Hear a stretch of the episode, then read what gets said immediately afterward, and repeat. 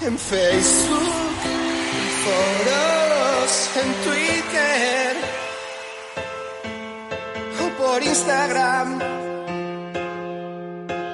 Suelo hablar de aquello que no sé. Hola, soy el manazo Tolili y no me gusta el padre.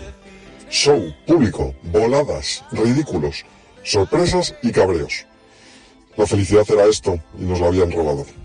Tras cinco meses con problemas para completar una columna medio digna, hoy necesitaría el programa entero para comentar todo lo que ha sucedido.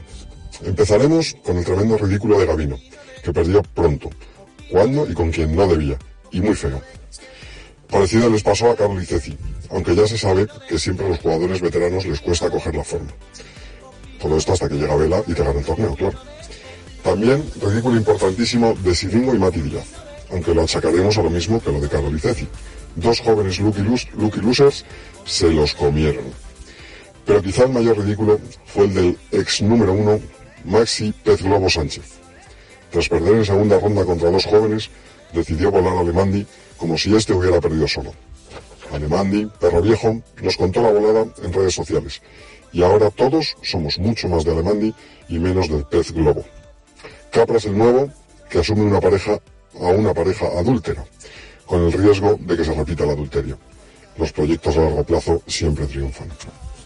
Triay y Salazar no ganaron, y eso ya en sí mismo da que pensar. Esperaremos, pero solo un torneo más. Y acabo con los número uno, Lebrón y Galán, que dieron un glorioso espectáculo de lo que no hay que hacer nunca en una pista. Lobito arrastrando a Galán al ridículo, al sinsentido de jugar al pádel en individual. Son los mejores, de eso no hay duda, pero como no se centren, habrá volada. Y para acabar, un saludo afectuoso a Choya de parte de Gavino y a Carlos Pozzani de parte de las Martas, que para mí es sin duda el mayor ridículo de este primer torneo. Esperaremos a ver qué pasa en Alicante. Buenas noches.